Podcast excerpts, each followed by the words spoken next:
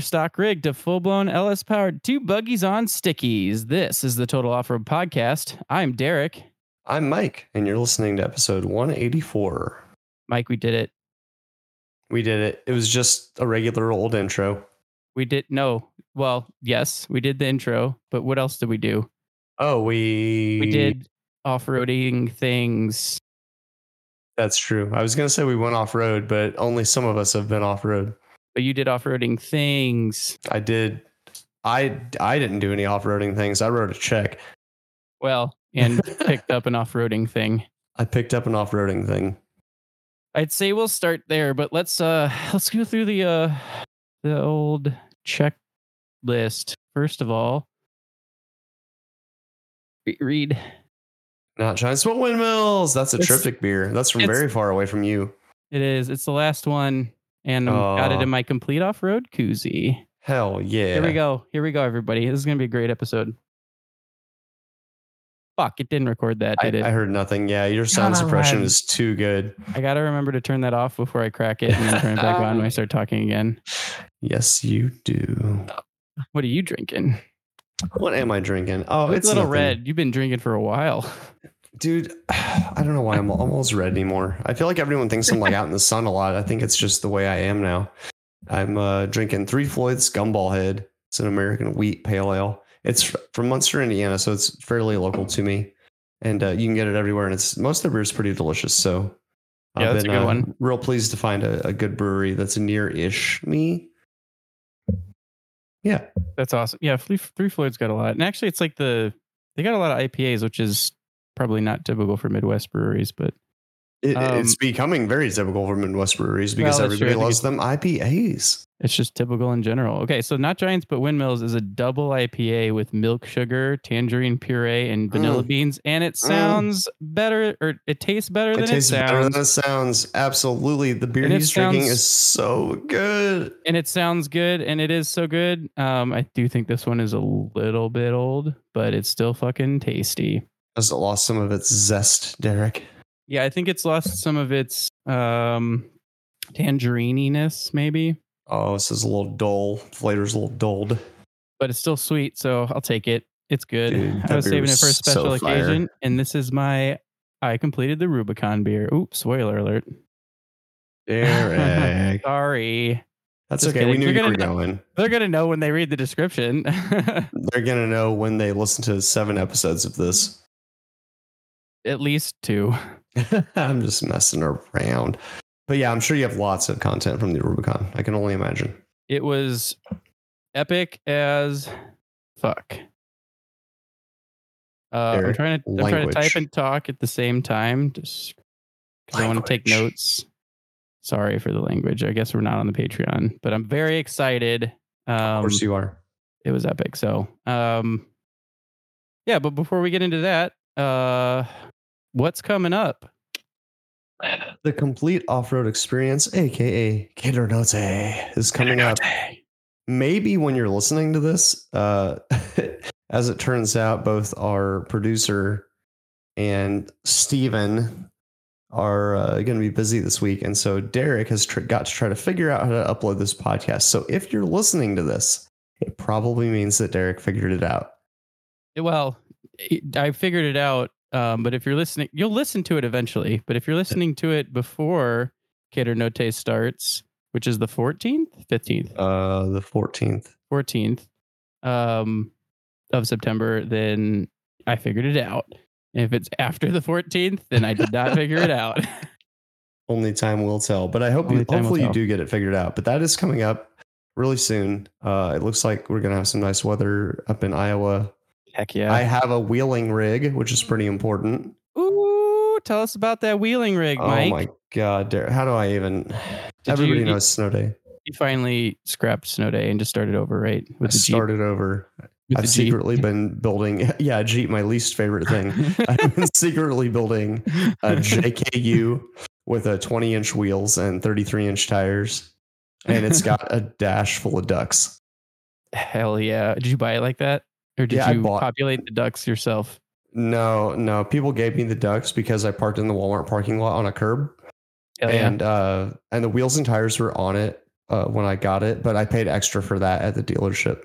Nice. So like they were like, this is like a fifty-eight thousand dollar Jeep, and we're gonna charge you only seventy-two thousand because it's got wheels and tires. And I was like, I I don't know. I mean, I guess can I finance this for ten years? And they were like, yeah.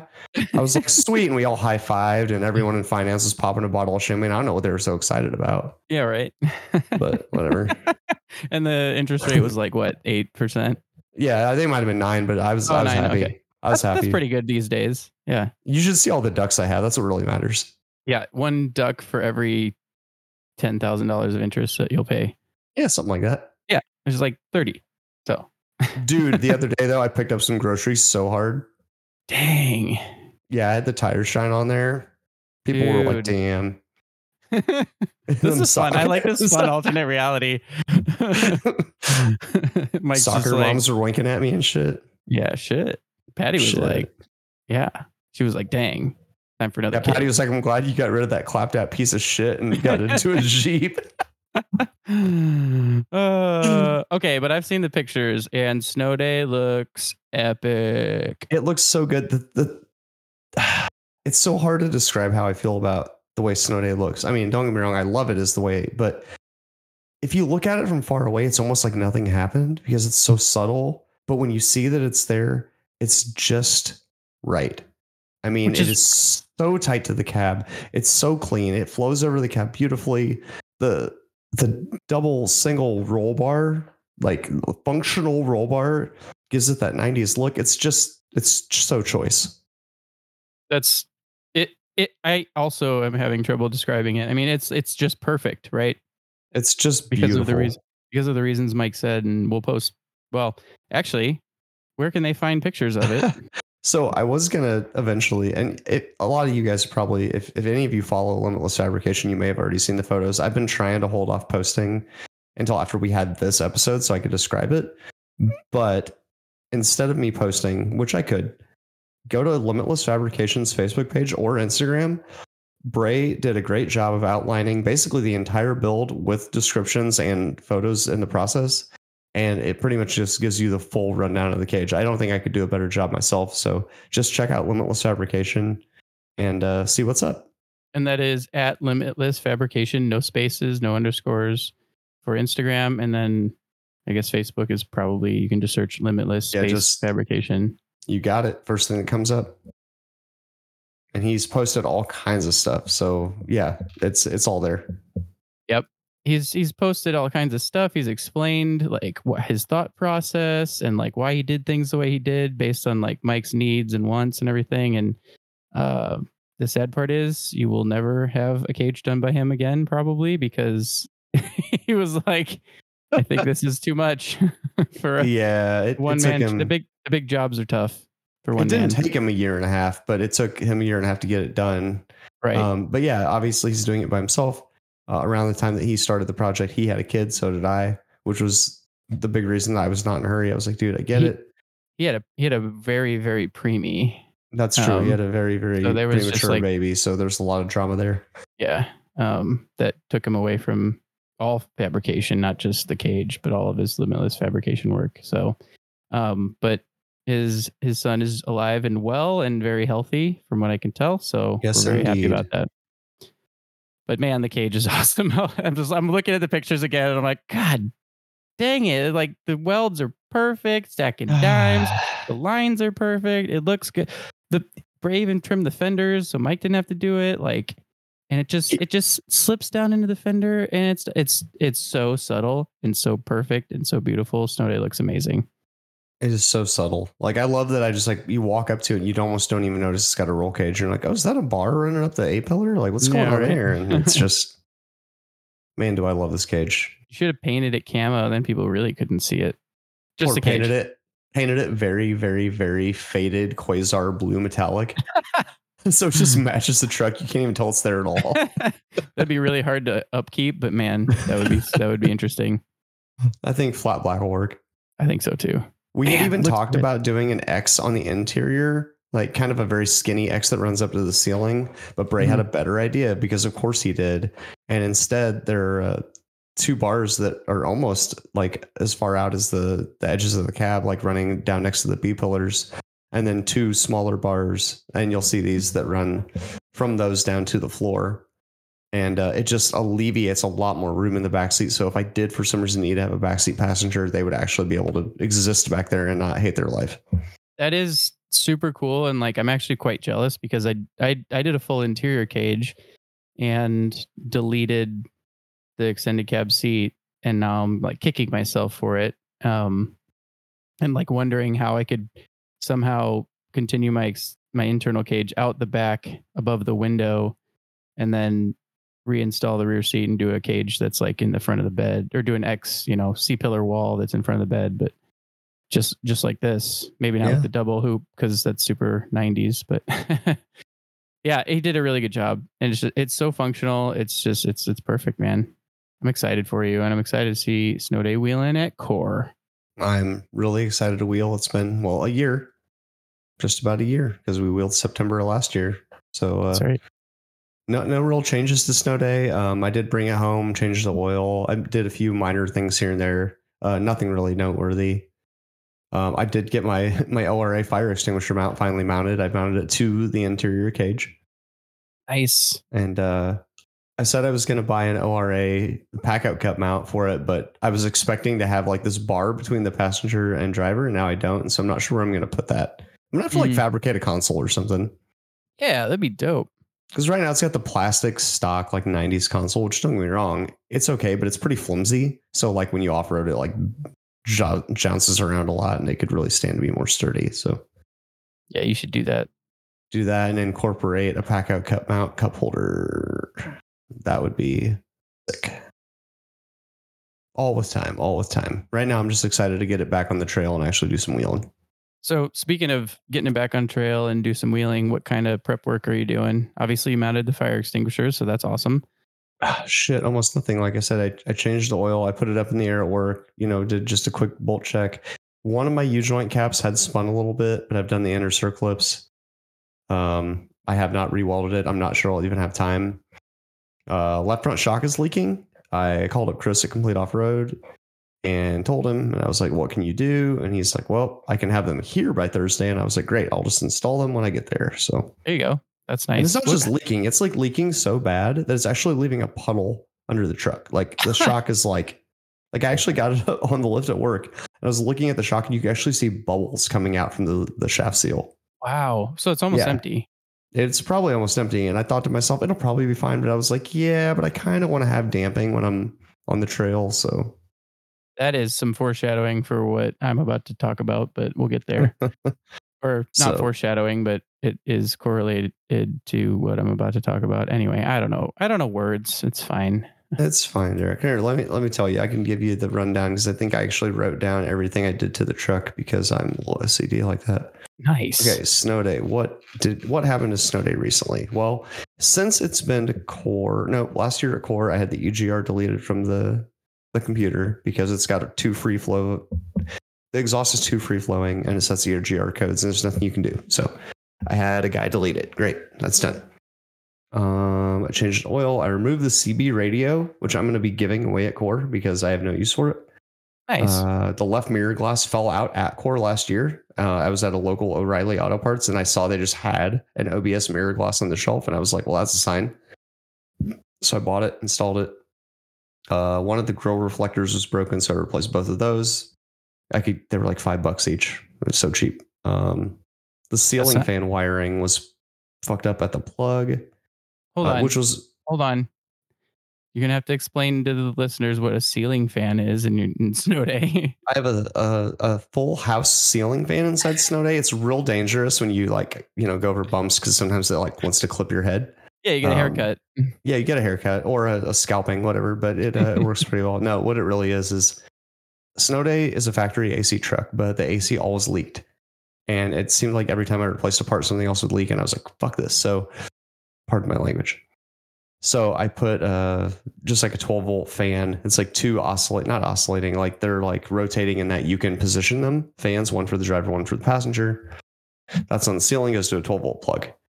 Last year before core, I fully replaced all the AC parts and now it has working AC, which I'm pretty stoked about.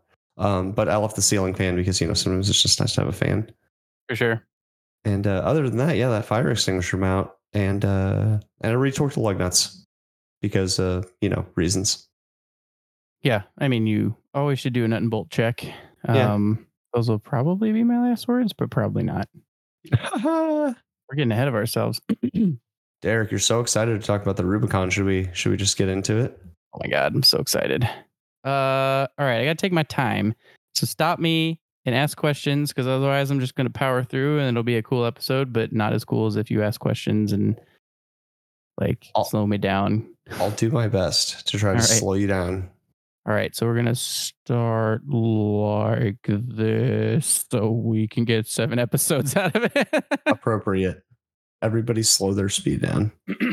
All right, so we will start at day minus whatever. I don't remember what day it was exactly, but I needed to do some maintenance on the truck. It was more or less ready to wheel, but I had a skid plate off because I was doing something to it, um, and I just never put it back on. Um, and I was like, well, I'll take off the other skid plate, check the fluids, uh, aka the um, trans uh, transfer case, the 205. Um, can't quite reach it without taking the uh, rear driver skid plate off. Um, so I go to take it off, and of course, one of those bolts is like seized. And fortunately, I didn't have to drill it out, but it took like a MAPP gas torch, like heating it and cooling it like five times to finally get it off. But I'd started to see the like hex twist when I was hitting it with the impact for like a long period of Mm. time. And I was like, no, I'm going to strip it. I better like do a lot of heating and cooling. Um, so that took like 45 minutes to get that one bolt out. Um, but it is what it is. Anti-seize. I put anti-seize on it. Last time? yeah.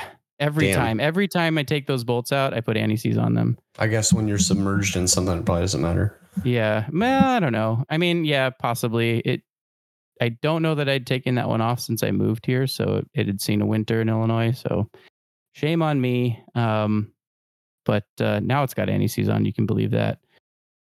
Noise. Uh, trim defender. I had to do something else, and I don't have it written down. I forget what. Um, install the CO2 tank for the locker. That was easy. Um, and then I noticed one of the trans cooler lines was leaking at the like hard to soft transition.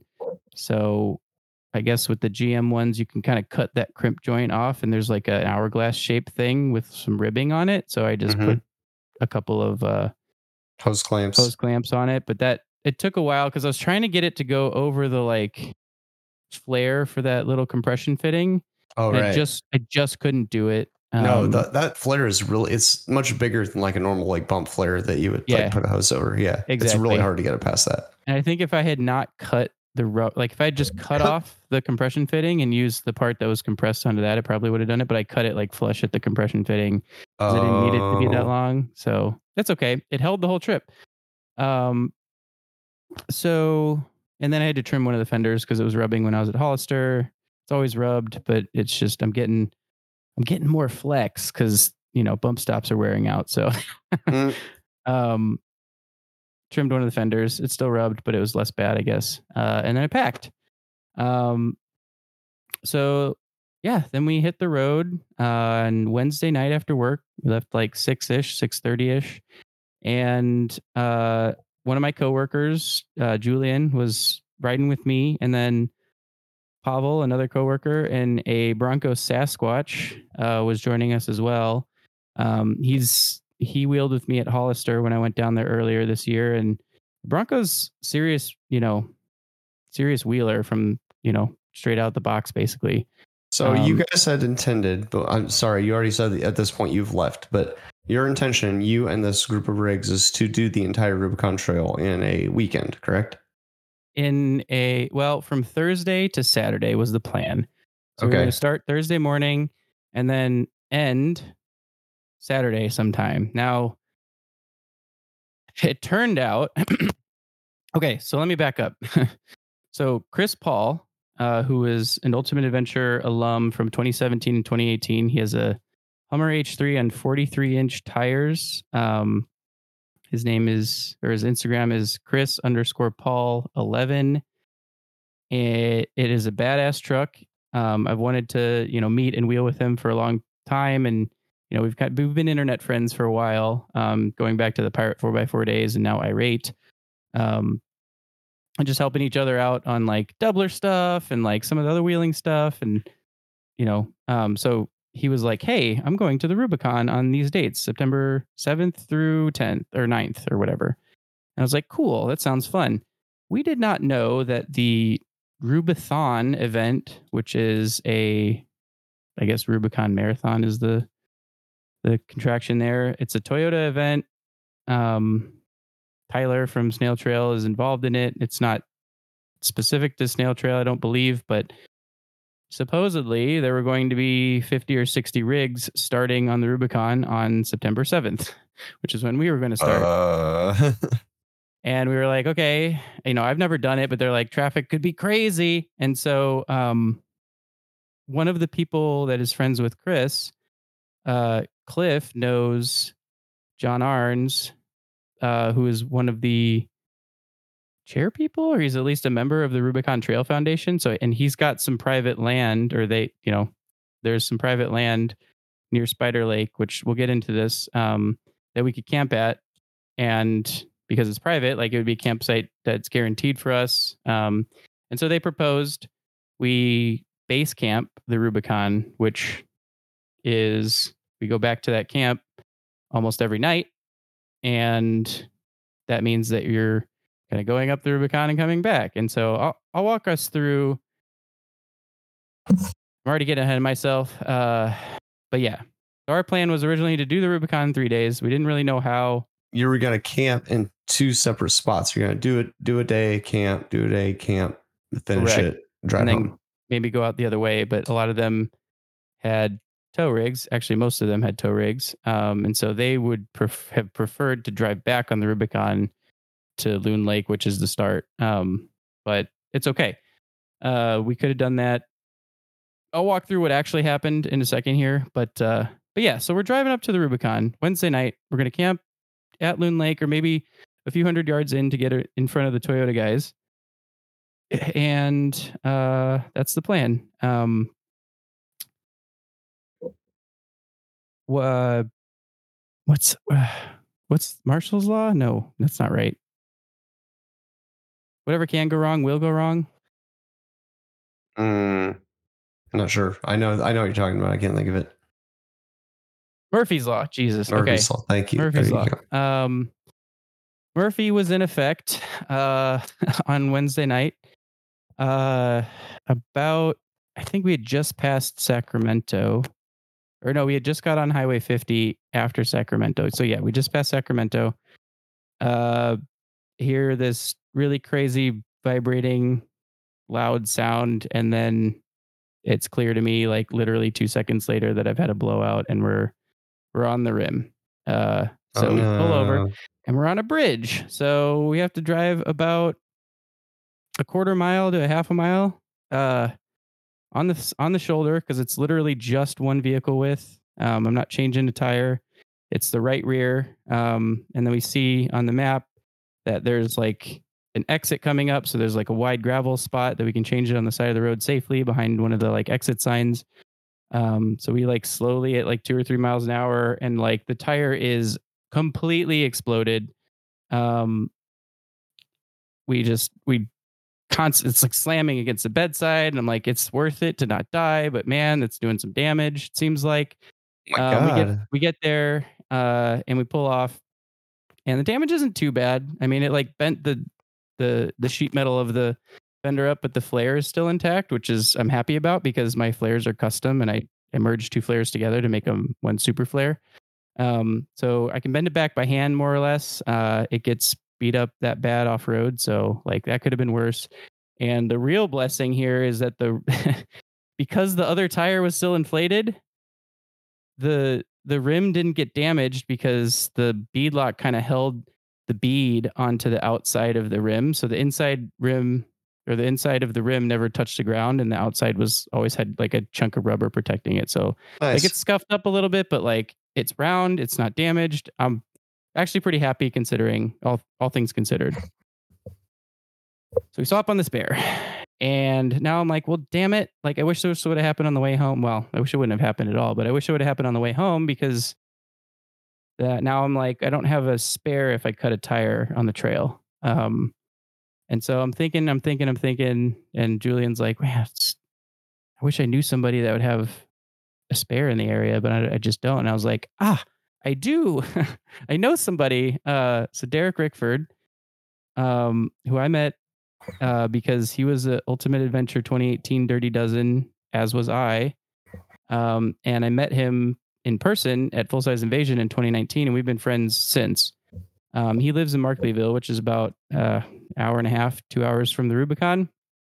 I call him up and I'm like, "Hey, I got a weird question for you. Do you have a spare 40 inch tire I can borrow?" And he was like, "Yes, it's yours." He's like, "I'll even meet you halfway between where you are now and save you an hour." I was like, "Are you kidding me? Like this? Like I don't even know, like what to say here except thank you. You're amazing." And so you Right. know, he met me. Go ahead. Oh no, I was just saying that. Right? That's amazing. That's all.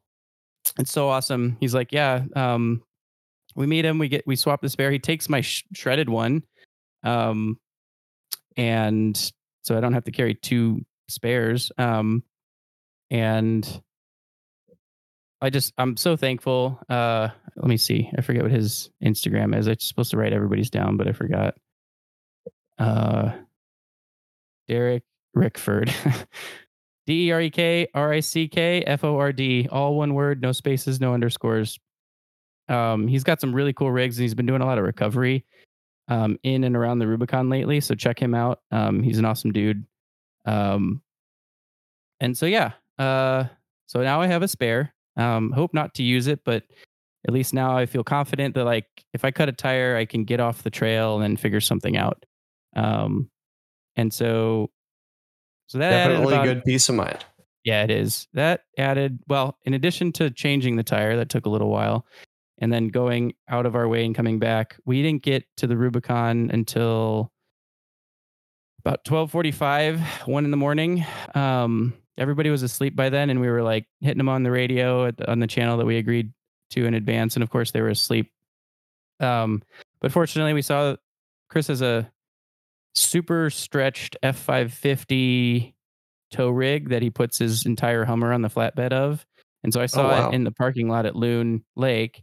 And I was like, thank God they're here. Um, you know, there's there's no signal, there's no cell phone signal on the Rubicon. So, you know, we were kind of texting leading up to it and then they stopped because they went to sleep and then we ran out of signal as well. So we talked about what the plan was ahead of time. 100 to 200 yards in, we see their rigs, and so we pull off next to them and try and quietly set up camp. Well, as quietly as possible. It's really hard to set up camp quietly when you're on a hill. You got a V8. um, but we pulled in as and got set up as quietly as we could, and then we woke up around 7:30 the next day, um, planning to be on the trail by 8 or 8:30, and I think we were successful at that too. So it was a little bit of a shorter night, but not too bad. So everything's dark when we were driving up to the Rubicon. We didn't get to see any of the views, but it was very twisty road leading up to the the, the start of the Rubicon. Um, and so those that are familiar with the Rubicon will know what Loon Lake means, but it's like a staging area next to a lake, unsurprisingly, called Loon Lake. And then you basically start on the trail.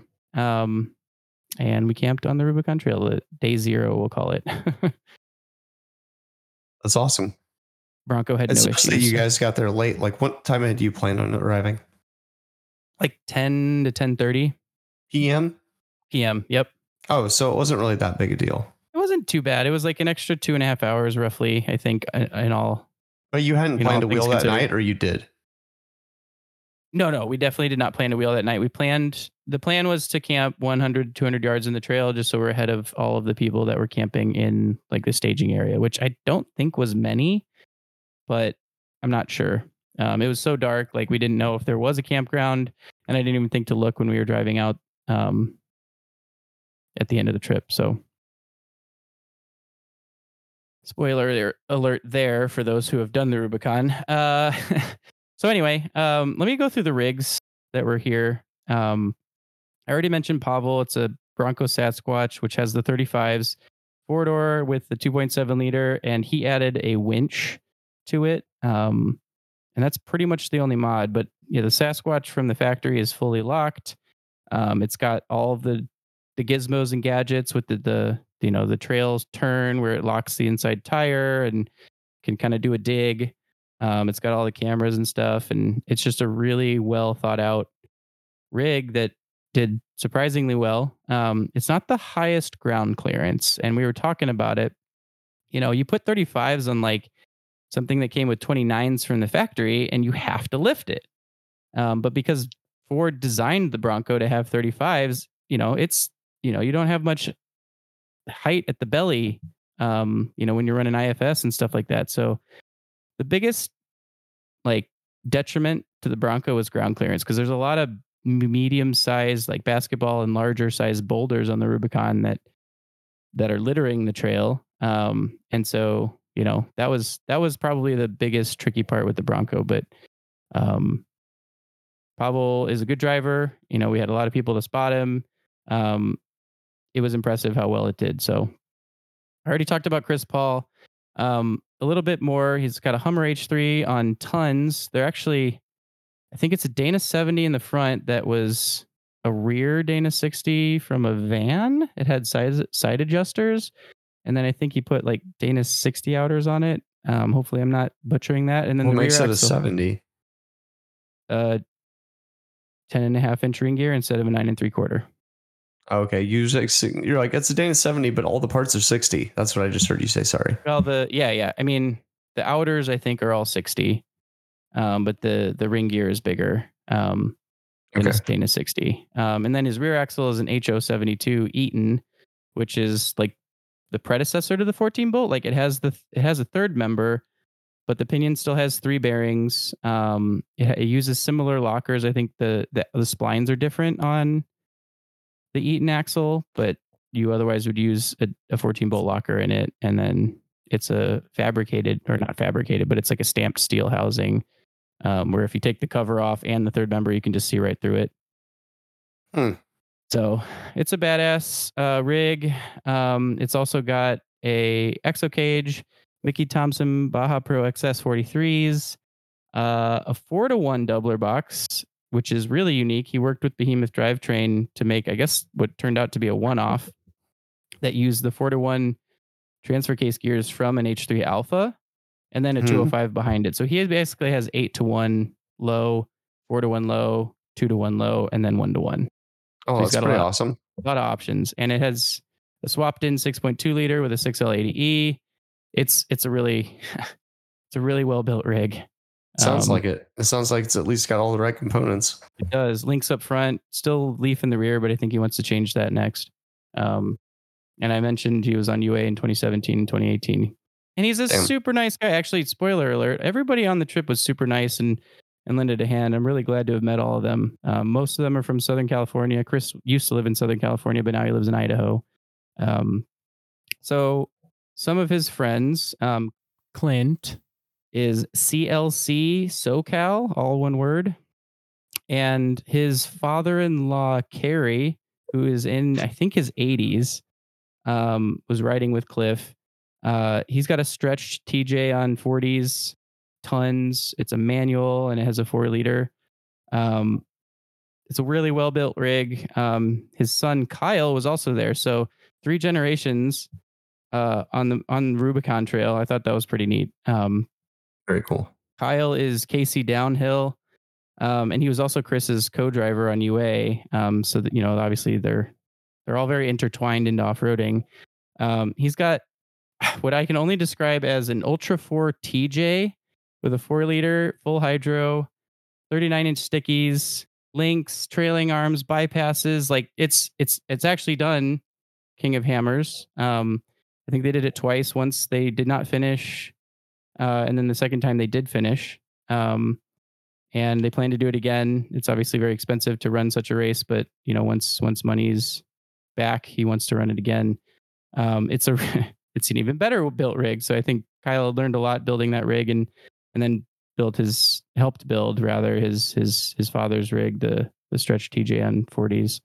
Um, and man, they both can drive. They both been, I think, wheeling on the Rubicon for many years. Um, Kyle obviously is racing too, so like he's got a lot of skills behind the wheel. Um, and then uh, I don't know if I said it. Kyle's Instagram is KC Downhill.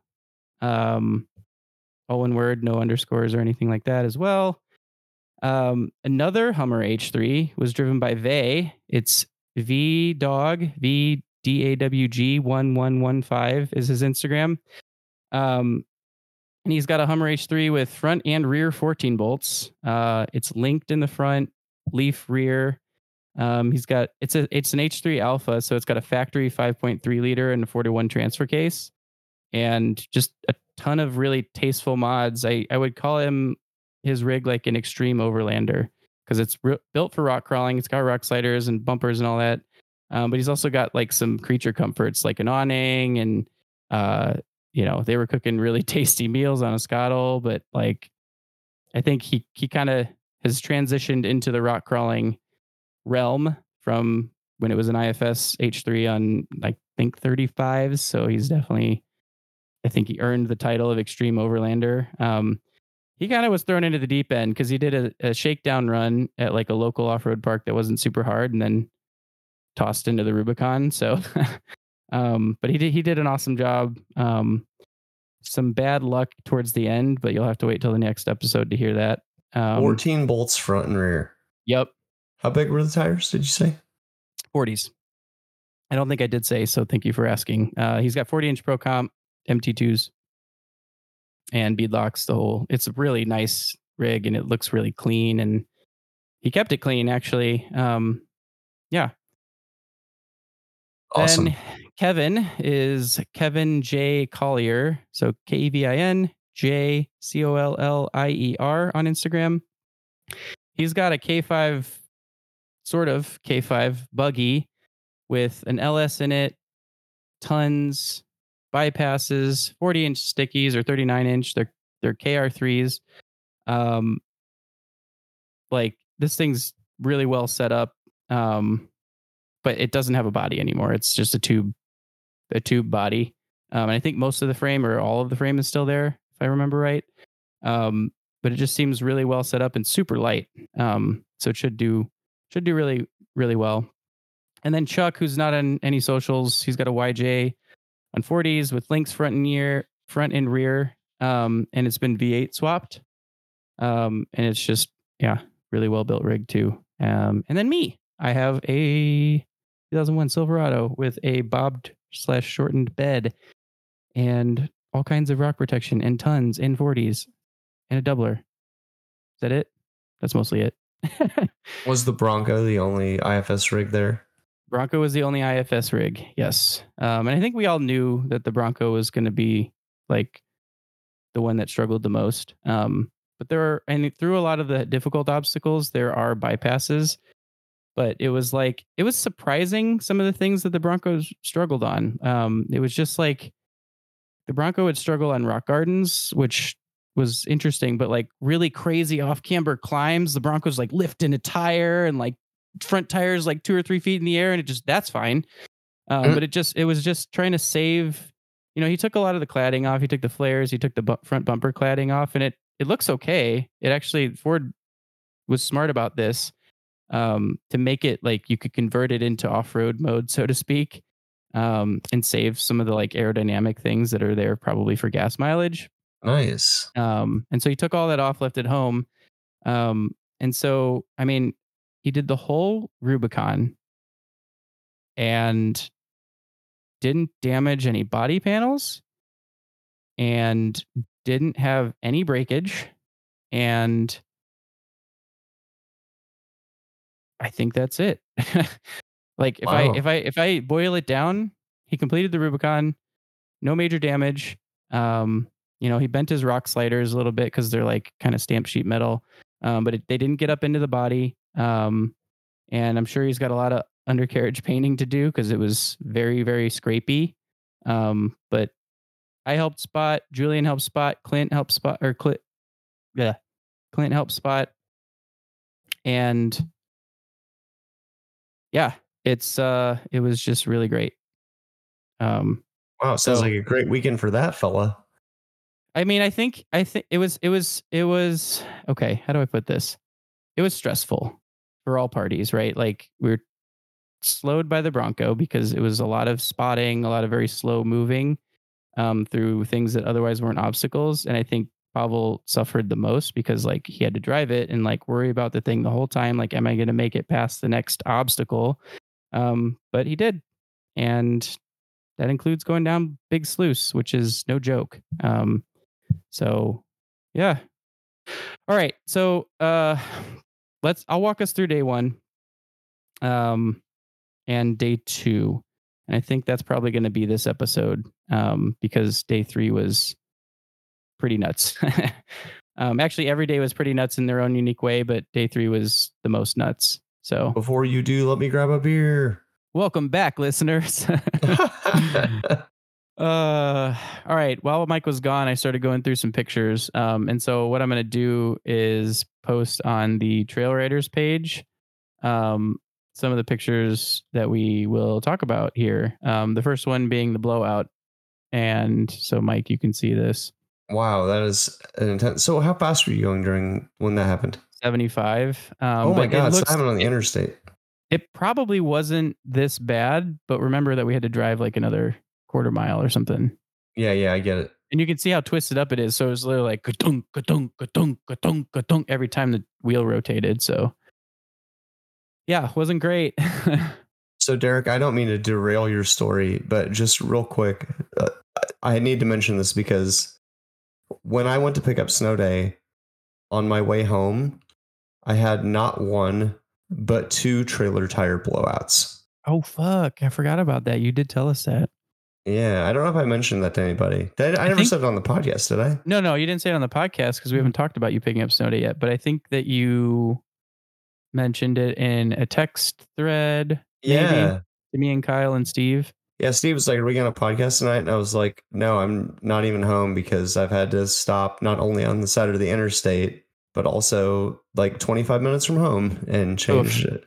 Well, the first time was unfortunately a left rear tire. So I was doing it on the side of the interstate, but semis wasn't by me because, of course, nobody gets over. A left And rear was- tire on the trailer. Yeah. Oh, okay. The the t- um the 08 The- didn't have a blowout, right? No, no, the trailer. I, it was Okay. shaking. Like I knew it, like it was something that was wrong because Totally. it was shaking. I was like, I probably have a bad tire. I stopped and checked everything. All the pressures were fine. I didn't see any knots or any bubbles or anything. So I just kept driving. Sure enough, had a blowout. Dang. So I swapped it for the spare and I kept driving and it was still shaking. And I was like, what the hell? I replaced the bad tire. Why Oh, is it no. shaking? And I was like, well, nothing I can do. It was like, "E- everything looks fine. I, I just got to try to get home. I'm like an hour from home at this point. 25 minutes from home on a little two lane highway. Another trailer tire blew out. Dang. Did the vibration? well, obviously it was blown Well, out, so the vibration. so at that point, I didn't have another spare, so I had to unload snow day and leave it on the side of the road and ratchet strap the axle up to the trailer, uh, which I wasn't really sure exactly how to do because I'd never done it before. I just kind of winged it, but I did call Trevor Trailer Time Torrens and ask Trailer him. Time. I was like, I was like, hey man, like this is a thing that I need to do, and he's like, yeah, do this, and so I did, and I made it home. I just drove real slow, and it was fine. And since then, I've replaced all the trailer tires, but I still don't know why they blew. Like they were original to the trailer, but they didn't. They had like more than half their tread. They didn't have any dry rotting. The air pressures were fine. They were never low. Like I don't know what happened that day. Trailer tires, man. Tires. Just so it's funny you mentioned that because Clint and Kyle, uh, one that has the stretch TJ and then the Ultra Four TJ, they Mhm. had a long trailer. I don't know how long, but both rigs fit on it. And so it was a triple axle. Um, and in the bed of the truck, he had three or four spare trailer tires wow. because they were like, yeah, we just we have blowouts and we don't know. And it's like three axles and the rigs aren't like that heavy. So um yeah. They're like when we go long distance, we just bring a bunch of spares. So maybe maybe that's the maybe that's the move. If you got some extra money, buy an extra s- I spare guess I used two. have two spares, yeah, instead of Yeah. one. I don't know. It's shit's crazy. crazy. That's crazy. Um, yeah. So anybody that has some suggestions to make your trailer tires last longer, it sounds like. I mean, I know Mike very well. He's OCD about maintenance, including on the trailer. Dude, I never even leave my driveway unless I check all four trailer tires to make sure they're like at spec. I recently, like after that happened, I even pulled all the hubs apart, checked all the bearings, checked all the brakes, re- tightened everything back perfect, torqued every lug nut. Like, I mean, I don't fuck around. I make Yeah. sure that shit's right. So, like, it had to have been a fluke that two tires happened to blow because it's the same truck, same trailer, same rig, loaded in the same spot. The only difference is, I guess it has a roll cage now. So it weighs a couple hundred extra pounds, but I doubt that's enough to blow I doubt that's it. Yeah. trailer tires. So Yeah, we were trying to figure out like, did I pick up a nail and just lost pressure really quick, and then it just you know got super hot and kaboom, or what? Yeah. Because Pavel was behind me and he was like, it was fine, and then it was just calamity. just out of nowhere. Yeah, Just that's. I mean, it's a disaster when you see this photo. But like you said, it's after you drove on it for a while, so who knows how Yeah. bad it was at first. well, I'm sure it wasn't great at first. It was like really fast. It was like bum bum bum bum bum bum bum bum bum bum bum bum bum bum. So, yeah, I didn't. I honestly didn't know what was happening, and then it was done. And like the truck, it was the rear, so like it was okay. I didn't Yeah. lose control or anything, but um, yeah, I, I I'm really fortunate that nothing worse came of it. Um, but yeah, it the tire is totally geschnortzed there. oh yeah, it's done. It's done word for. it's done for. Um, all right, so we put the Milestar Patagonia spare ooh on the right rear, um, and then this is the view that we woke up to, which oh is my pretty god, freaking amazing. gorgeous! Post that photo. I'm gonna post all that these photo. photos. I'm just Yeah, saying, don't post all in this too many. Well, I'll post the ones that we talk about.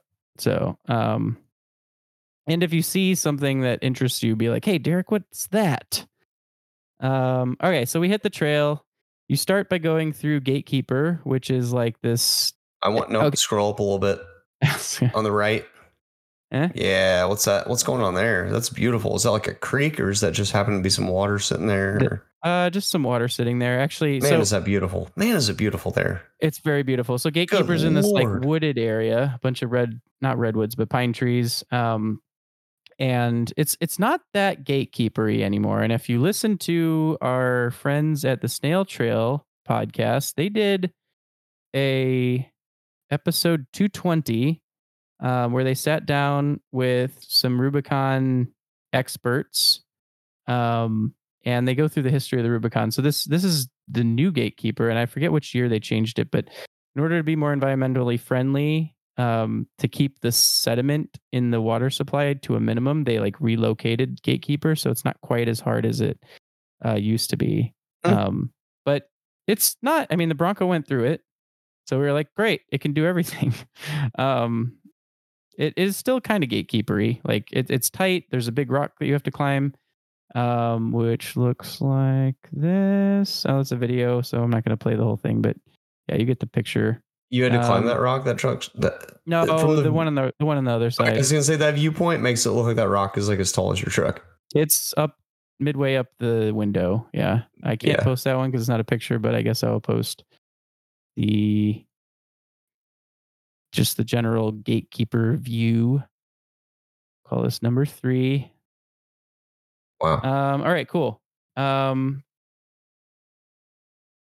all right, Everyone so was able to do the gatekeeper. everyone was able to do including the, gatekeeper. Yep, it's I forget how long it is. Um, but you know maybe we're a half a mile or a mile into the trail, and then we get to the Granite Bowl, which looks like this. Wow. If this ever, there we go. It's literally just a giant slab of granite peppered with some trees. Um, I think all the rock on the Rubicon is granite. Um, and it's just, it's absolutely out of this world.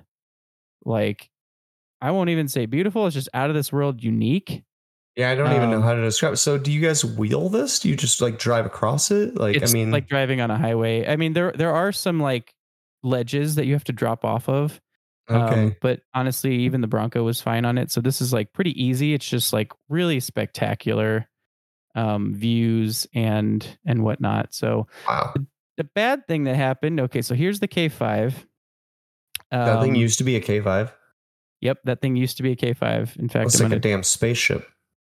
it's fully caged, no body. It does have a plexiglass windshield that actually folds forward if you want it to, which is kind of neat. Mm. Um, Yeah. But yeah, he's got a fridge and all of his stuff with him. So, um, he wasn't paying attention, and one of the ledges that you drop off of normally you just drop right off, and he's got you know bypasses. So I think he was probably going a few miles an hour, um, maybe a dozen miles an hour. I don't know exactly. I didn't see it happen. Um, faster than he should have been. Not faster than he should have been if it was just a drop off. Let's put it that way, because he's got a great suspension and can handle like a slight jump. Um, but what happened is it was a 40 to 50 inch gap between another rock that was at the same height. So he like took the driver front tire down into the hole and it just bam stopped in its tracks and it did a bunch of damage. It it bent the wheel, so all the air came out of the tire. Um, it bent the shock shaft, so all the shock fluid was leaking out. It bent or it broke the hydro assist cap on the front of the steering box, so the hydro was no oh, longer working. No. Um, so yeah, and that's all we knew happened. Spoiler or foreshadowing. Um, and so they they we winch him back to where he's at in this picture. Um, and uh, so side story, I bought this thing where you like extend this rod in your truck to press the brakes against the steering wheel, so I can winch people from outside of the truck because I now have a wireless winch remote. Um, and so I winched him back, and it was oh, yeah. much much easier than I thought because I was like, oh man, I'm gonna have to pull this dead weight and blah blah blah. And he was like, I can just start the truck and put it in reverse. And I was like, oh, okay, do that. mm. Um, but I still, yeah, I really like it. It's a little heavy, but it's kind of a neat concept. So I might come up with like something different. But yeah, it's all good. Um, so we we get out, we're evaluating the damage, and you know the guys that have been on the trail before were like, well, why don't the new the people who are new to the Rubicon go ahead with somebody who's done it before? So Clint in the stretch TJ um, took me, Pavel in the Bronco, Vey in the H3 on 40s and you know the 14 bolts, um, and me, and we we continued on our way. And then one group started pulling off the hydro assist and taking apart the steering box, while another couple people went and drove into town to get a new steering box, or at least a steering box that has the same front cap as the Saginaw box that's right, on there. Yeah. And so they it's it's a long drive into town because it's like an hour of twisty roads from the trailhead to, before you get onto a highway and then some. Mm-hmm. So, and I think they had to go to a couple different parts stores to get one that would work. Um, so this is turning into a whole day ordeal already. So they're doing that. Um, we continue on and we go across the Granite Bowl. And then uh, I think at the end of the Granite Bowl, there's this cool little like bridge I took some pictures on. I'm not going to post that one because um, it's not very impressive. But then there's like some optional lines finally, and I'm like, let's do the rock crawling thing. And then I I centered on my rear um or I think I diffed out. Looks I'm like not sure. slider, but I mean that rock is pretty huge. Yeah, there's also one on the other side, so I just oh, couldn't get over yeah, it. I tried bumping extra turtled. it. Extra turtled. Um, but uh, why won't this picture save? Because it's a video, I got to take a screenshot. Bam. All right, cool. Um, number five. Cool. Um, so I winched myself out. Um, could have gone around it, saved a whole bunch of time, but I was like, whatever, fun. Um, and so then we keep going through, and there's just like some really great rock crawling tons of good views, tons of good scenery, nothing too intense. We get to the Z turn. Whoops, that's too far. Or maybe we don't get to the Z turn yet. Mm. We get to Soup Bowl first. Maybe that's right. All right. So we get to Soup Bowl. Most people have heard of Soup Bowl. It is a very cool obstacle. Um, most people are familiar with this viewing angle mm-hmm. where you crawl up it and then like you have to kind of come towards the camera. Um, and so Clint did it in his stretch TJ. Um, I think I was I was at the end of the pack, so I didn't get a good view. Um, and then Vey was up in the Hummer, um, and he gave it a hell of a shot.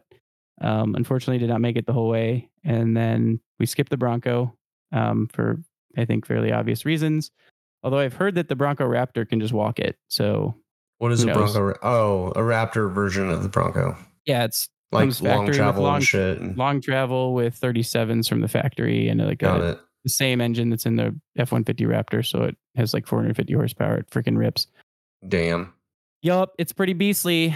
Um, so then I do, I give it a shot, I do. and and and then like, but then I do.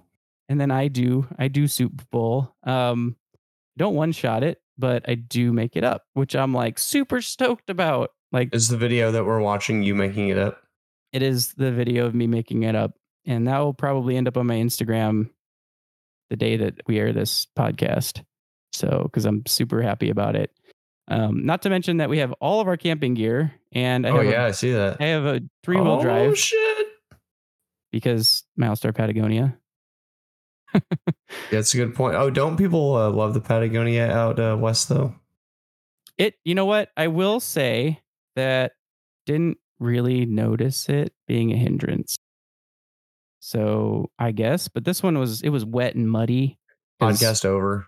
Yep, and and You didn't hate the Patagonia, so we're not friends no, anymore. I still hated it. I do believe that it was the reason that I didn't one shot the Soup Bowl. yeah, there you go. That's the reason. Yep, that's the reason. Or Mickey's, you would have made it. That Patagonia was like, no, I don't want That's it. That's right. That's right. I definitely would have made it with 442 inch Mickeys, but they're not out yet. And I need a set of tires. So, Mickey Thompson, listen up. Are you gonna go bosses again? it's the only 42 radial. Oh, So- I see. Okay, well, I guess you are then. Yeah, I might have to buy like an extra tire or something or two, maybe, if I can't find a single Mickey. Dude, were you set on the bosses the day that you bought those at the Jamboree? No, I wasn't. I. I It was just a smoking deal, and that's why you ended up going for it. I see. I was at the four wheel jamboree in Indianapolis. I needed a set of tires. Four wheel parts was packing up the semi truck, and I was like, "Hey, what kind of deals you got on 40s?" They were like, "Some good ones. We have these Mickey Thompson Baja bosses for fourteen hundred dollars for four. And I was like, "Ha!"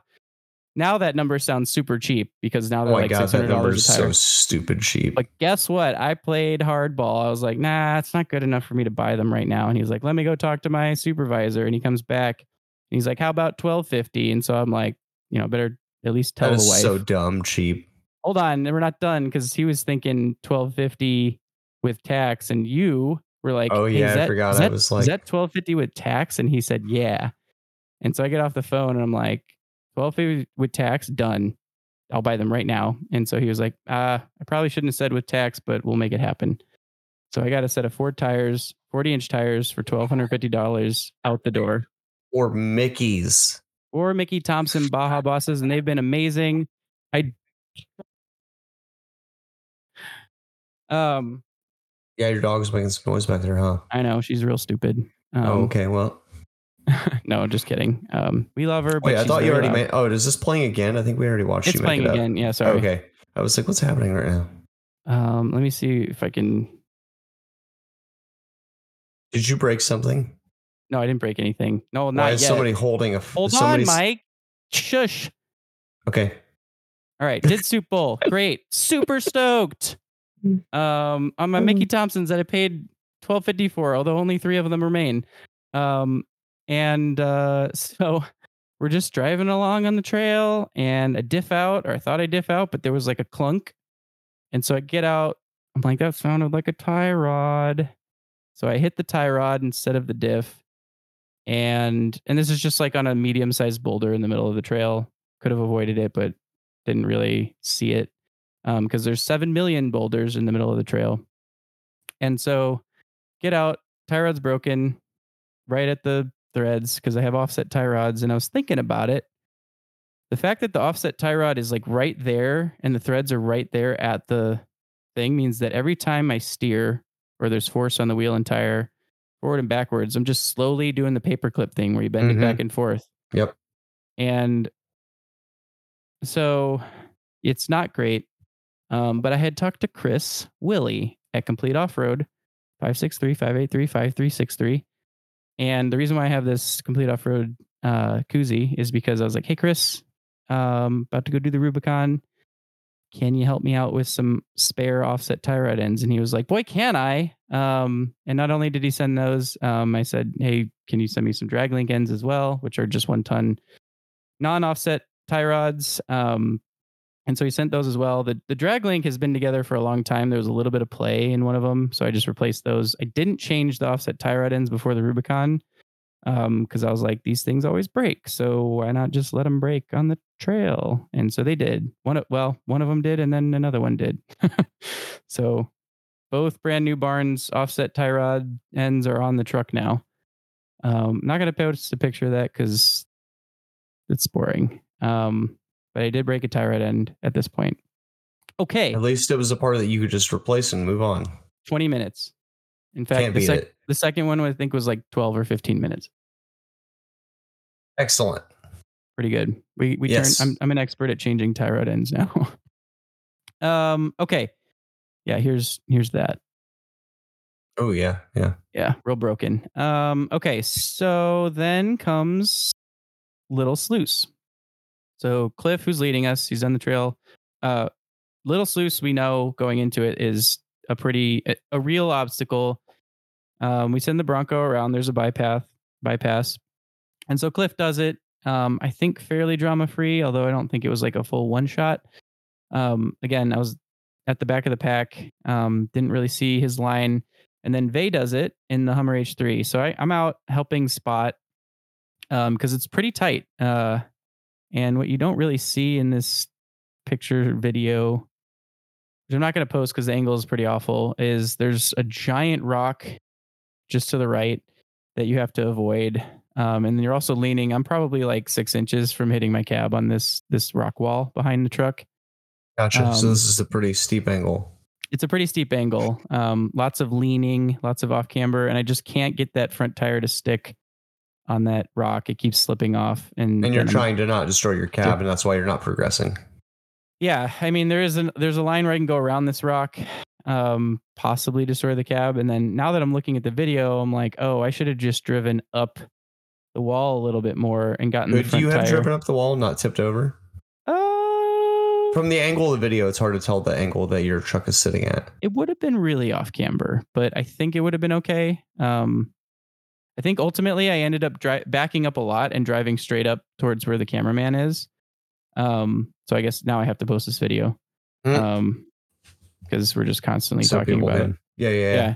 yeah. I, I see what I, you mean. No, it's a short video, but I see what you mean. Your left front's just having trouble keeping grip on that rock, yeah, and so you're sliding off. Yeah, that's right. Yep. Um, and so, uh, so I drive up out of it. I can't get past the like. I guess this is what I would call the real gatekeeper. Um, and so, uh, but I am able to back out of it, back up enough, drive up the slab, and then you just drive along the slabs next to it. So uh, it's a really cool obstacle because like you can get as far as you want and then just drive up the slabs and then they're just kind of off camber the whole way out. Um, nice. It's not very long. I think it's maybe 200 yards, 300 yards total. Yeah. Um, but it's a lot of big boulders. So uh, then we meet up with the Bronco and we are staying, as I think I mentioned already, on that private land near Spider Spider Lake. Um, and boy, we got the rock star treatment, man. Um, first of all, this is kind of the road, air quotes, into mm-hmm. Spider Lake. The, the the road to the campsite in Spider Lake is rock crawling also. Nice. Um, we got the Bronco through, but it took some spotting, so it's not like an easy trail. Um, wow.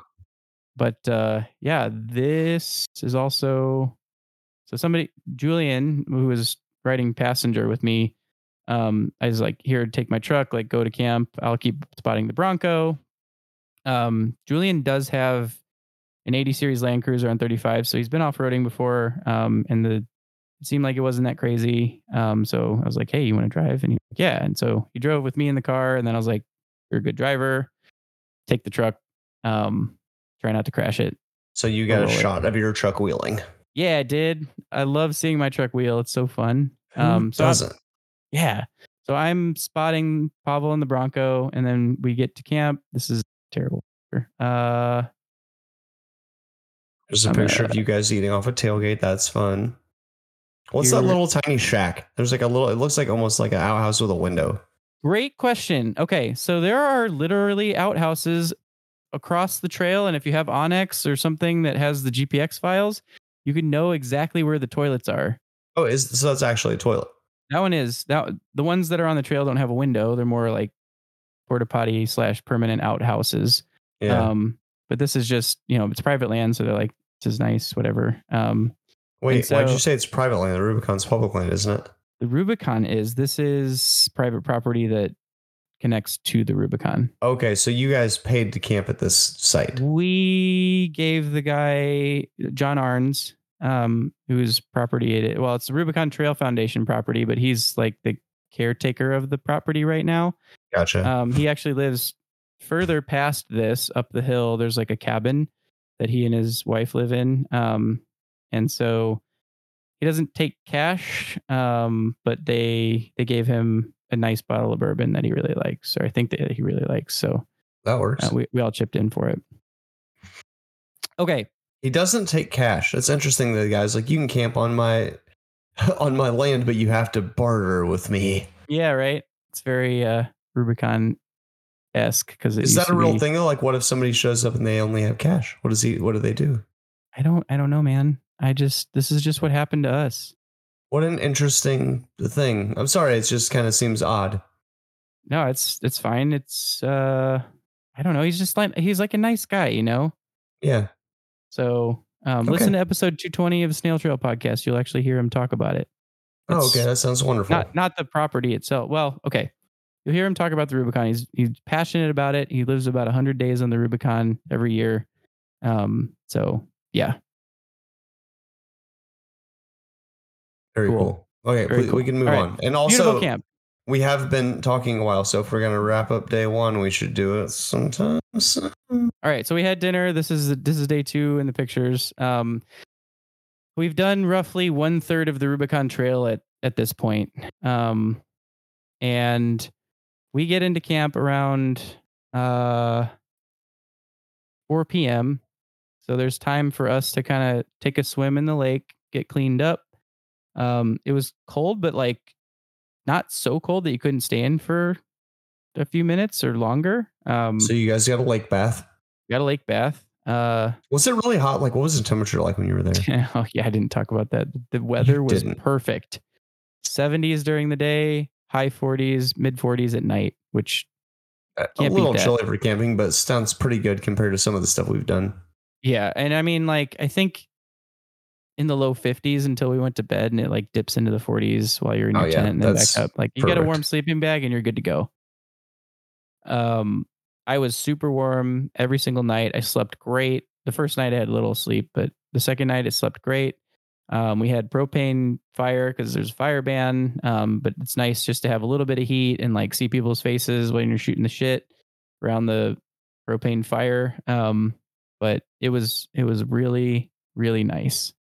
Um, okay, so the nice thing about like base camping is that we left camp set up. We didn't have to tear it down the next day. Um, so that was nice. Um, Pavel that night was like, I'm gonna go to the end of the trail and I'm gonna go home because I don't want to have to go back. Right? Like all of this, I think it can do, but it's so slow going. And we were like, that's actually a great idea. We didn't really think of it. I'm glad you did. It's less stress for you. We get back. Okay, so then the plan for day two was to go all the way to the end of the Rubicon up Cadillac Hill to observation point and then go back to camp. And I think if Pavel had come with us back, it would have been it was a long day. Is Um, it- Pavel the Bronco? yeah, Pavel's in the Bronco. Okay, It would it. have been it would have been we wouldn't have gotten back that same day. It would have been like three in the morning or something. Um, and he would have been super stressed out and we would have had to spot a lot and so on and so forth. So uh, I'll skip ahead to the end of day two. Pavel makes it to observation point and drives out on the dirt road that's like 10 ish miles that finishes out the Rubicon and goes into Lake Tahoe and then drove home.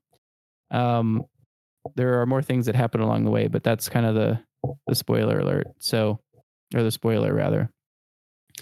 Um, so we started our journey on day two. Um, we jump straight into the V notch, which let me see. I think this this is it. Excuse me, this is it. Um, so I'll save that one. We're at nine. Um, which is it's just a really cool um V notch, just made out of granite. Drive the drive the vehicles through it. It's not super technical, um, but uh, it was fun. And then we went past Arnold's Rock, which is well, there's just lots of crawling, and then here's well, here's one of the views. Also beautiful. This Arnold's Rock is over here somewhere. Okay, Um, gotcha. and it's just a big rock that you have to kind of avoid. Um, so it's a there's a few options around it how you could go. Um, some are super tight, some are super rock crawly and flexy, and some are just like a really tight turn. Like I had to do a three point turn, three point turn when we were going back at night. So, um, but yeah, the the view over the valley is just spectacular. Um, the continuous views the whole trail. Um, and it's just, yeah, I don't know. I'm I'm so stoked. Every every time I look out, I'm like, oh my god, it's so beautiful. Oh my god, it's so beautiful. You know, here's one of the porta potties. Oh, nice. Uh, yeah. Then we continue. Now we're on what I believe is Indian Trail, um, which is kind of like more granite slabs but less bowl shaped. Um, there's a lot more trees growing in them and a lot more rocks, kind of, you know, not stacked, but they've been added because they don't want people tearing up the the landscape by like yeah. beating on their shit. Um, but it's not an easy trail, despite the fact that it is constantly changing, and sometimes it gets easier and sometimes it gets harder. Um, I think right now the Rubicon Trail is probably a little bit on the easier side compared to what it was 10 years ago or something, but still it's it's it's an unrelenting trail that's that's for sure. So um yeah, lots of cool flexi moments. Um, we kind of got into a traffic jam finally. This is the first time that we'd seen any traffic or any traffic jam, right? Um, as these like Toyotas were driving backwards along the way. There's a 70 series that's super cool. There's this 40 series that's got this like it looks like an earth roamer, but Right. not, you know, like uh I guess it's an FJ45 if it's a cab and pickup bed and they took the pickup bed and put on like a Don't know. aluminum box. aluminum Looks like something you would haul like animals in or something. I don't know. right? I think it's like I don't know if it's custom made, but it's kind of go fast campery. But I think this opens up into a camp kitchen. It, it looks very Ute-y, like Australian. Yeah, yeah, I totally get it. Um, the guy, All right. the guy- guy driving it, smoking a cigar and like just like a caricature of a man. It's great. That's not the so right I have to ask. You mentioned earlier, uh, your buddy with the Bronco was talking about going to the end and then running back. Does that mean that you can run the Rubicon in any direction? Yes. Okay, there's not. It's not like so narrow that, like, sorry for you. You guys are touching bumpers and you both have to go backwards. Like, There are definitely places to pass. It's not a narrow trail in general. There's a there couple squeezes. some obstacles that are one rig wide. Exactly. And so Okay. there's plenty of space to pass, especially on the slabs. Like you can fit two or three rigs wide. Um, and people are generally pretty like friendly. Like if if you got a bigger group, they're like, come on, like go on, it's okay. Like you can go. Or it just it's kind of like whoever is the least inconvenienced by pulling off kind of does. Um Mhm. but yeah, everybody was just really friendly. Like a lot of times we let people pass, sometimes people let us pass. So yeah, you just everybody respects everybody else, and it seemed like people respect the trail a lot too, which is really interesting. Um, I really was happy with how little trash I saw on the trail, um, and not a lot of like pointlessly beating on your rig or the trail to like get up an obstacle. if Um, only that was everywhere. I know. I listen to episode 220 of Snail Trail. I keep saying it, but like the amount of work that the Rubicon Trail Foundation and others have done to make sure that the trail not only stays open but is environmentally friendly and all this stuff, like which is important to keep it open, is immense. Um, so So then we get to Buck Island Lake, which is a not natural lake. It's got this dam here. Um, and there's like this optional climb, um, which I failed pretty spectacularly at just because Mhm. I'm bellying out hard. Oh yeah, it's like a freaking Um, flat up wall. Like it's it's I don't even know how to describe it. It's just a wall. It's just a flat yeah, it's wall. a it's a wall. And the right rear tire is I don't think touching the ground when I get further up. So if that was a um, Mickey, it would have been touching the ground. that's, that's right. That's right. Yeah. Damn Patagonia. Patagonia not being as big, even though it's the same size. That's right. I'm not gonna post the the hill climb, but I am gonna post this like just epic picture of Buck Island Lake, like really picturesque. And We took a swim there too because we were like, we might as well. Um, we were waiting for a couple people, I think, um, at that point, and so we just were like, let's catch up and take a take a swim, have lunch, and then we continued on. I know I should say this for the Patreon, but did you guys skinny dip or did you wear like some clothes into the lake? I wore everybody wore some clothes. In fact, I think everybody knew to like bring a swimsuit. So I, I, just wasn't sure like, how that worked. Like you're like, do I really want to get in here and get some of my clothes wet? Because then what do I do with my wet clothes? Or I just jump in naked? no, we we wear clothes. Um, I think that would be un- distasteful to not. I mean, I guess. I mean, it doesn't really matter, right? It's a lake. It's not like you're getting the lake dirty. It's just people would have to see your wiener. yeah, you're right. But there's kid people with kids, so Yeah, so probably don't a good that. idea. Yeah. Yeah, don't skinny dip on the Rubicon. At least wear underwear. got it. Um, yeah. So then there's just a lot of uh, rock crawling, and just the whole trail is basically a rock garden, even in between the obstacles. So it's not fast going. Um, but there's tons of picturesque views of oh my gosh. so rivers and stuff that you're crossing, and we get to the Green Bridge, which I think is after Big Sluice. I think. Um, and we ran into this guy. It's a don't know. Toyota. It's Tyler uh, in Kermit Oh, um, from Snail Trail. Got it. Um, we got to see his un- unbelievably wide, more than full width axles, um, which I will explain to you are fabricated housings with super king pins. So they're king pins, but they can run the 1550 Super Duty shafts. But they're fabricated, then why didn't you just make it narrower? Uh, I'll tell you why. Um, Okay. Shh, stop. No, I'm just kidding.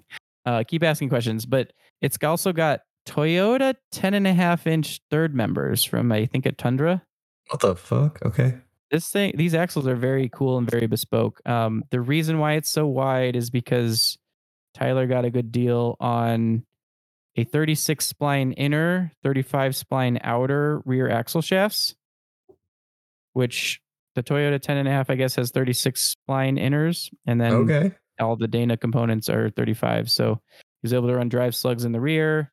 Um, and then the front, I think, uses standard Super Duty 1550 shafts. So that determined the width of the front axle. Got it. So he didn't want to run custom like axle shafts, and so the axle housings are just wide. Yeah, I I guess the inner shafts on the front might be 36 spline. I'm not I'm not 100%. Um, but he talked through a lot of it. And the fabrication, so the front part of the frame is fully custom and they've like connected it into the factory frame, of course. And they did a phenomenal job. They even kept the VIN plate. They put a little window so you could see the VIN stamp on the on the original frame. and, Wow. like continued it forward and the welds are all perfect. And he was like, the welds look too good to cover up. So he clear coated it all wow. it's pretty neat. Like it's a really nice job and it's fully linked, three link front, three link rear, coilovers, the whole the whole nine yards. And it's lower and wider, and I think he's really happy with it. Uh, Uh, from okay. the limited view I'm getting, it looks pretty good. Yeah, I didn't get a picture of it myself. I'm glad somebody did. Um, so yeah, I think we get to the bottom of Big Sluice and then we cross the Green Bridge. Um, and then we head towards Rubicon Springs, which is one of the other campsite options. It's about two thirds into the trail.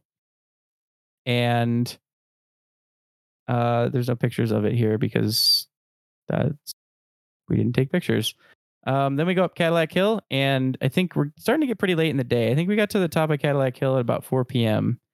Um, and that means that we have to go all the way back to Spider Lake for those that are staying. So, um, again, Pavel made it up Cadillac Hill, made it down Big Sluice.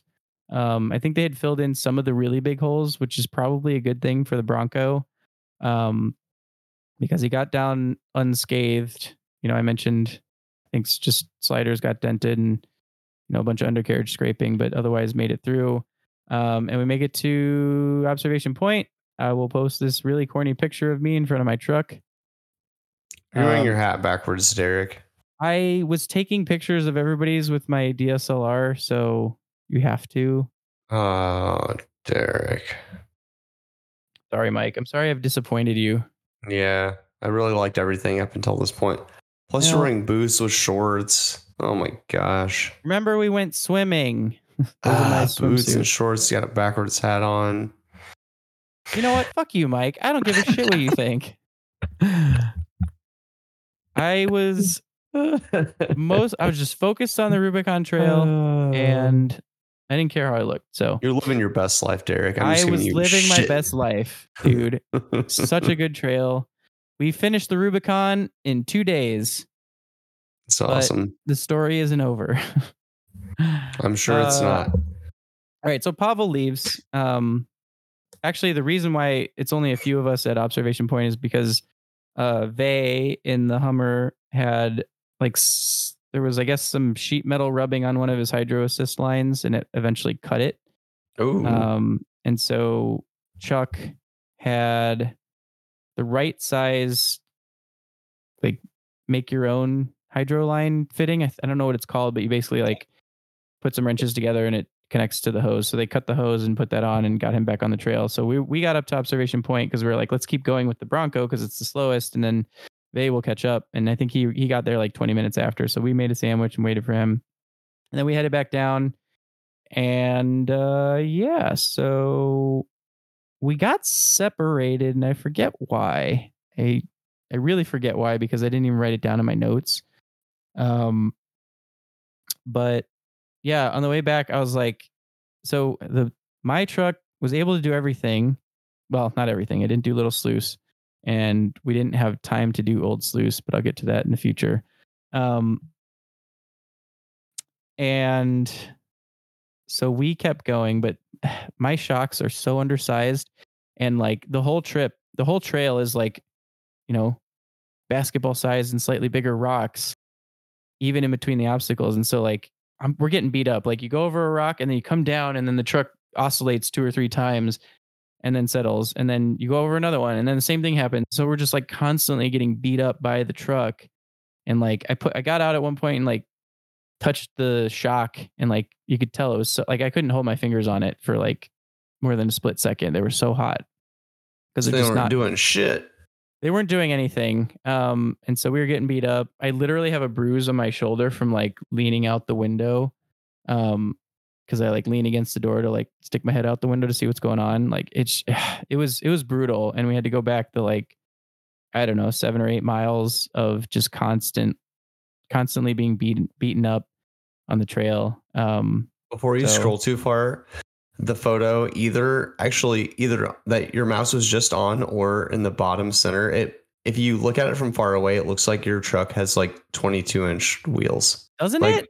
yeah, did you notice that too? So uh the the ti the wheels are just covered in dirt and mud. Um, It just the- so and the happens that the center section is like wet and the rest isn't, and so it makes it look like the wheels are huge. Yeah, the we I think we had just gone through like a little bit of mud. Yeah, Um, and the sun is setting, and so like everything looks super dark. Um, this one I I'm not gonna post, but it's on my Instagram. Um, D-Man Blues Freak. Uh, so you can see that one. That's just we got to the top of Big Sluice, and we were way ahead of everybody, so we just kind of took a break. And I was like, "This is a good photo op. Like it's about to get dark," and it did get dark. Um, shortly after this, I finally got to turn on my rock lights with my my knuckle lights. Ooh. Um, and so this is at the top of Big Sluice.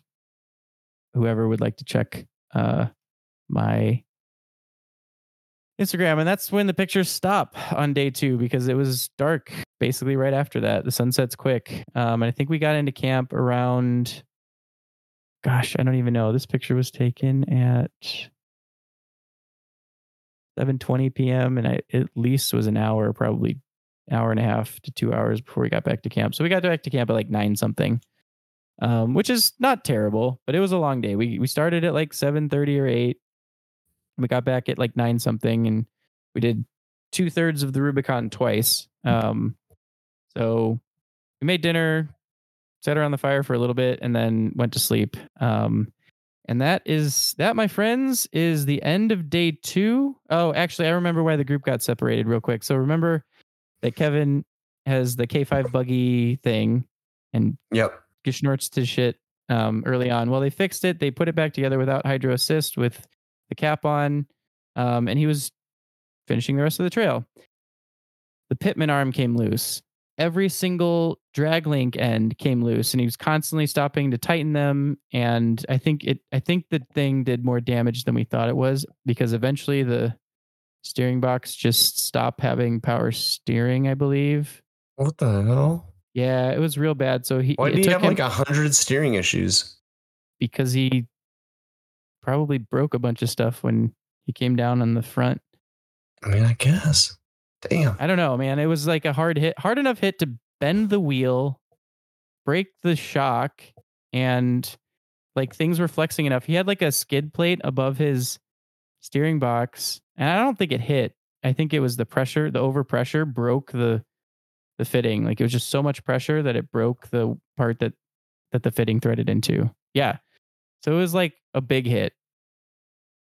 Um Jeez. I think it did a lot of damage and it just slowly like the damage got worse throughout the day. So so he makes it back to camp. He's like, I'm not bringing this on day three. Um it won't make it back to Loon Lake, the last third of the trail, if I if I beat it up too bad. So um yeah. Uh I was gonna move on to day three, but man, we've been talking for a long time. I told you there'd be tons of content. Yes, you did. We should probably cut her out and uh, carry it on next time we podcast. That's right. Um, I'll. It's it's it's. I didn't write down everything that happened on day three because it was a good day. More calamity ensued, and I don't think anybody will guess what the calamity is. Um, unless they stalk Instagram, which Mhm. feel free to do it. But I'll tell the full story on the next episode of Total Off Road Podcast. I believe you will.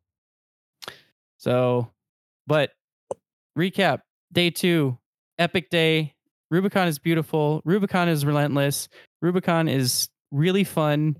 Um, even though I was getting beat up, I, st- I was still just so happy. Like it's been a dream of mine to do the Rubicon, and like the fact that I did Soup Bowl was like a huge, a huge thing. Um, I'm really happy that I was able to because like I've been watching rigs go up Soup Bowl. I'm like, I think I could do it, but I just don't know.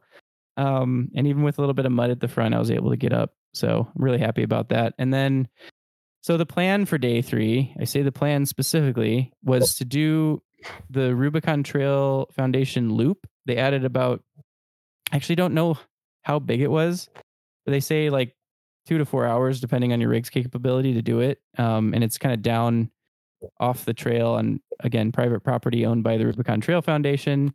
Um, and so nobody in the group had done it before, so we all, we all didn't know what to expect, which was kind of fun and interesting for me because it's like, oh, you know, it's new to me and it's new to them. Like everything else was Yeah. not new to them. They won't have an Um, advantage. They won't know just the perfect line or something. And Yeah, I mean they're all very experienced wheelers, but like, yeah, you're right. Um, and so but they won't have the advantage of of having Yeah. done it like 10 times before or something. Totally.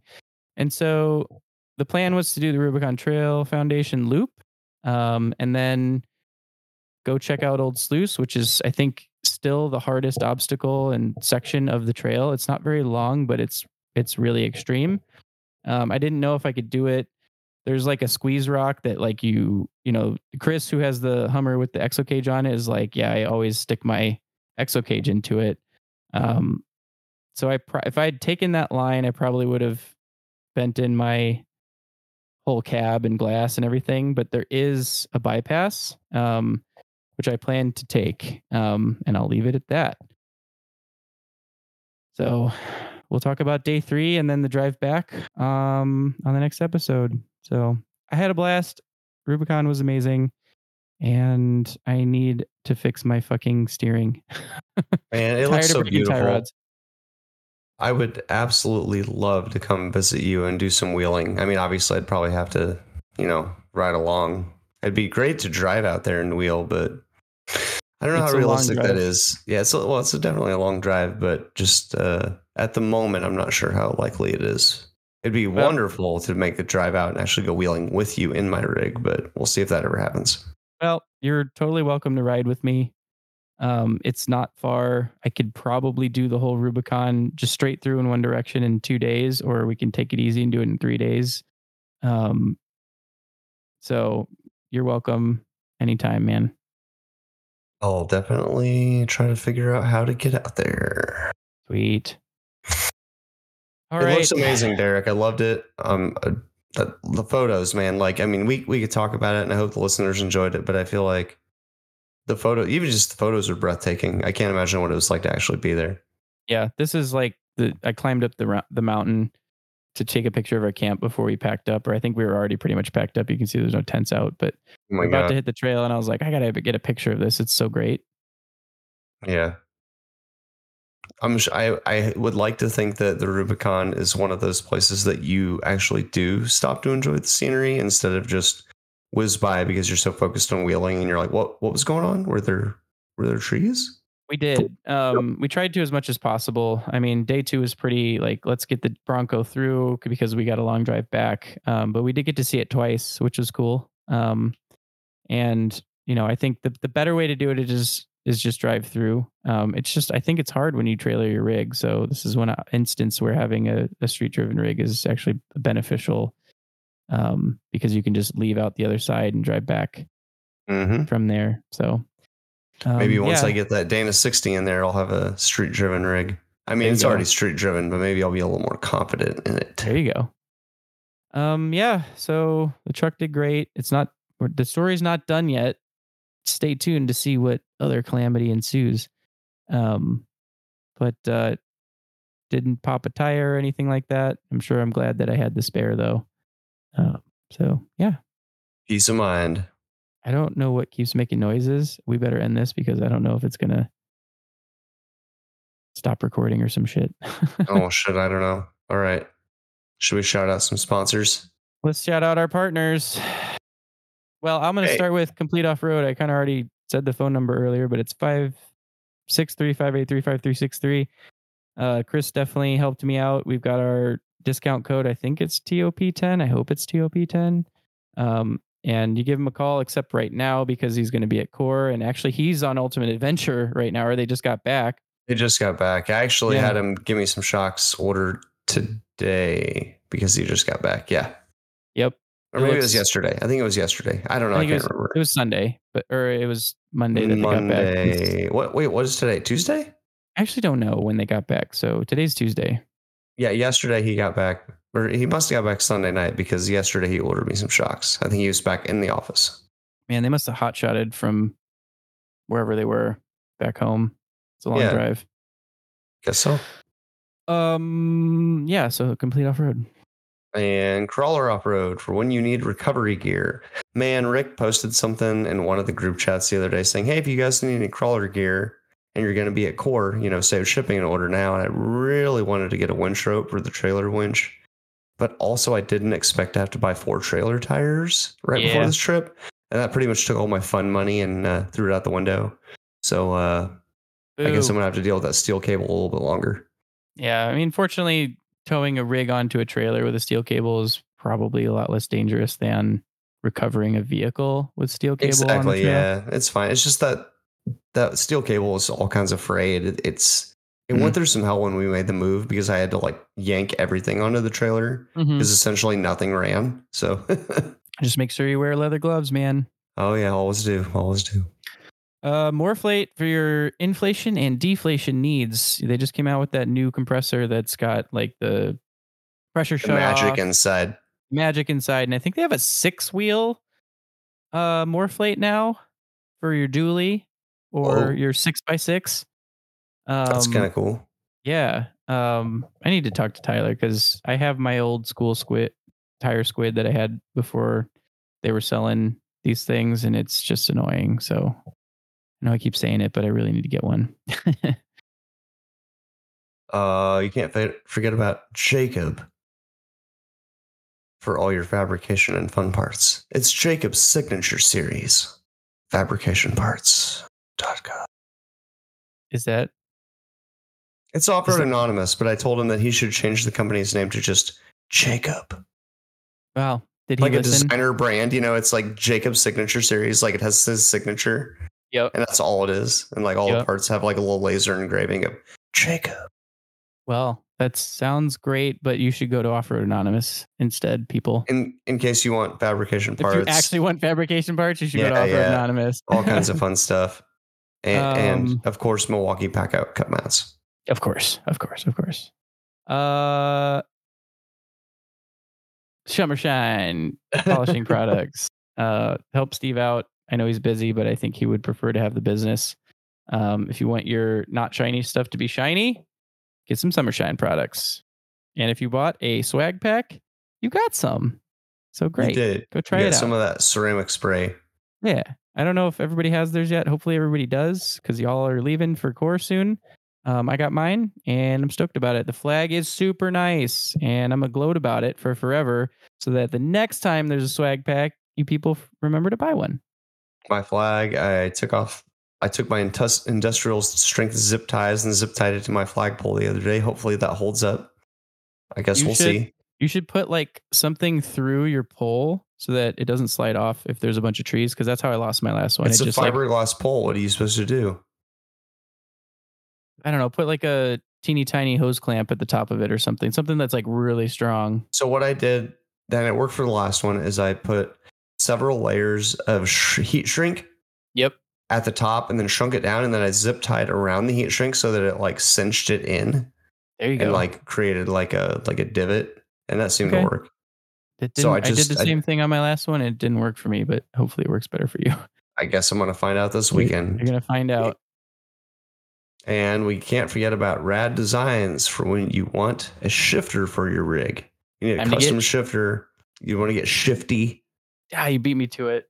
I know. Yeah, I heard you about to say it. That's why I said it. Like you steal want it to get from him. shifty, Rad Design shifters. And recently, somebody found that you can install some, I think, like Bell bicycle cup holders to the shifter. Is it was Ah. it Bell? I don't know, but I think that uh the rig that Complete Off Road just built for Bubba Rope, I'm pretty sure they installed cup holders to the side of the shifter.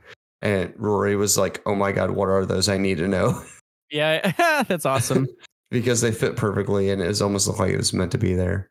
the only better cup holder that you could attach to that shifter comes from Off Road Anonymous, but we all know that. Of course. Oh my God, you're wearing, you're using the FSC koozie. It says free candy on the bottom. Oh, did you see the free candy? Yeah, I saw the free candy. So good. Yeah, I'm using the old school uh, koozie uh, truck club that me and Derek are still in, but used to be associated with FullSetChevy.com. That site probably no longer exists. Now we're just FSC Midwest. And uh, but I still have one of the old school koozies here that has Yeah, the we old made our logo. own koozies. Yeah, And it says free candy on the bottom. So when you take a sip, people see that. exactly. It's the best. It is the best. Uh, that's all, right? That's all the sponsors. I think that we did the thing. Mike, Yeah. you got any last words? Shit. I beat you Um, to it. I guess just because it's been both on both of our minds lately, and we use this both lately, uh, have a guy when it comes to off road parts. And for us, it's Chris at Complete Off Road. And when I say have a guy, I mean that when I need a part, I don't like go scour the internet or I don't like eh, try to compare shit. I literally am like, hey, Chris, this is what I need. And he's like, I'll take care of it It does. he's my guy in the off-road world. He's like, this is your price. This is when I can have it. He's like, and I'm like, I need this length something. Okay, got you. I need this whatever. He's like, all right, I got you. Like, he basically is just he's just your guy. Like, you don't have to do all the BS. You just say, I need this, and he's like, all right. Yep. He he knows almost everything. there is to know about off road parts. And so Even when like, I don't need a part, I asked him something about an LS swap the other day. I was like, "Hey, will these injectors fit this intake?" He's like, "Yep, done it." yeah, but like, make it's sure just that cra- you just- spend some money at Complete off-road. I mean, obviously, you should. Yeah, you yeah, should. yeah. But I'm just mean that not only is not only is Chris my guy when I need parts, but he's just such a such a wealth of knowledge. He really is. Support the guy that supports you.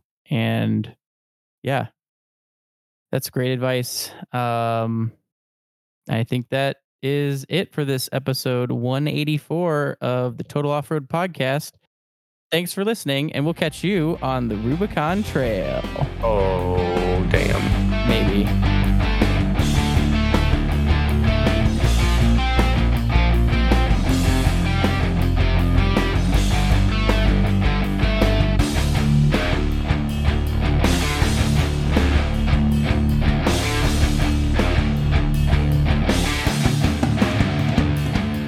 Probably not. We'll see what I use. Yeah, I'm not sure.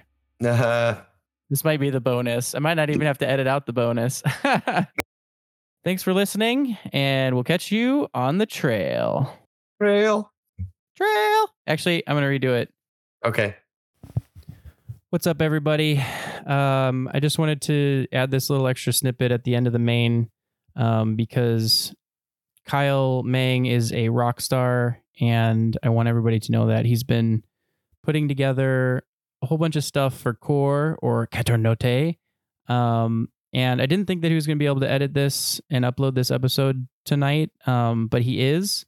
Um, even with as busy as he is, he's going to get it up here by midnight. So you guys will have some content to see and hear um, on the 13th, um, unless something catastrophic happens, of course. But I'm going to make him add this to the end of the main so that I can say specifically, thank you, Kyle. You're amazing. And honestly, a big part of why Total Off Road Podcast is still continuing to be a podcast. So, everybody listening, please show Kyle some love.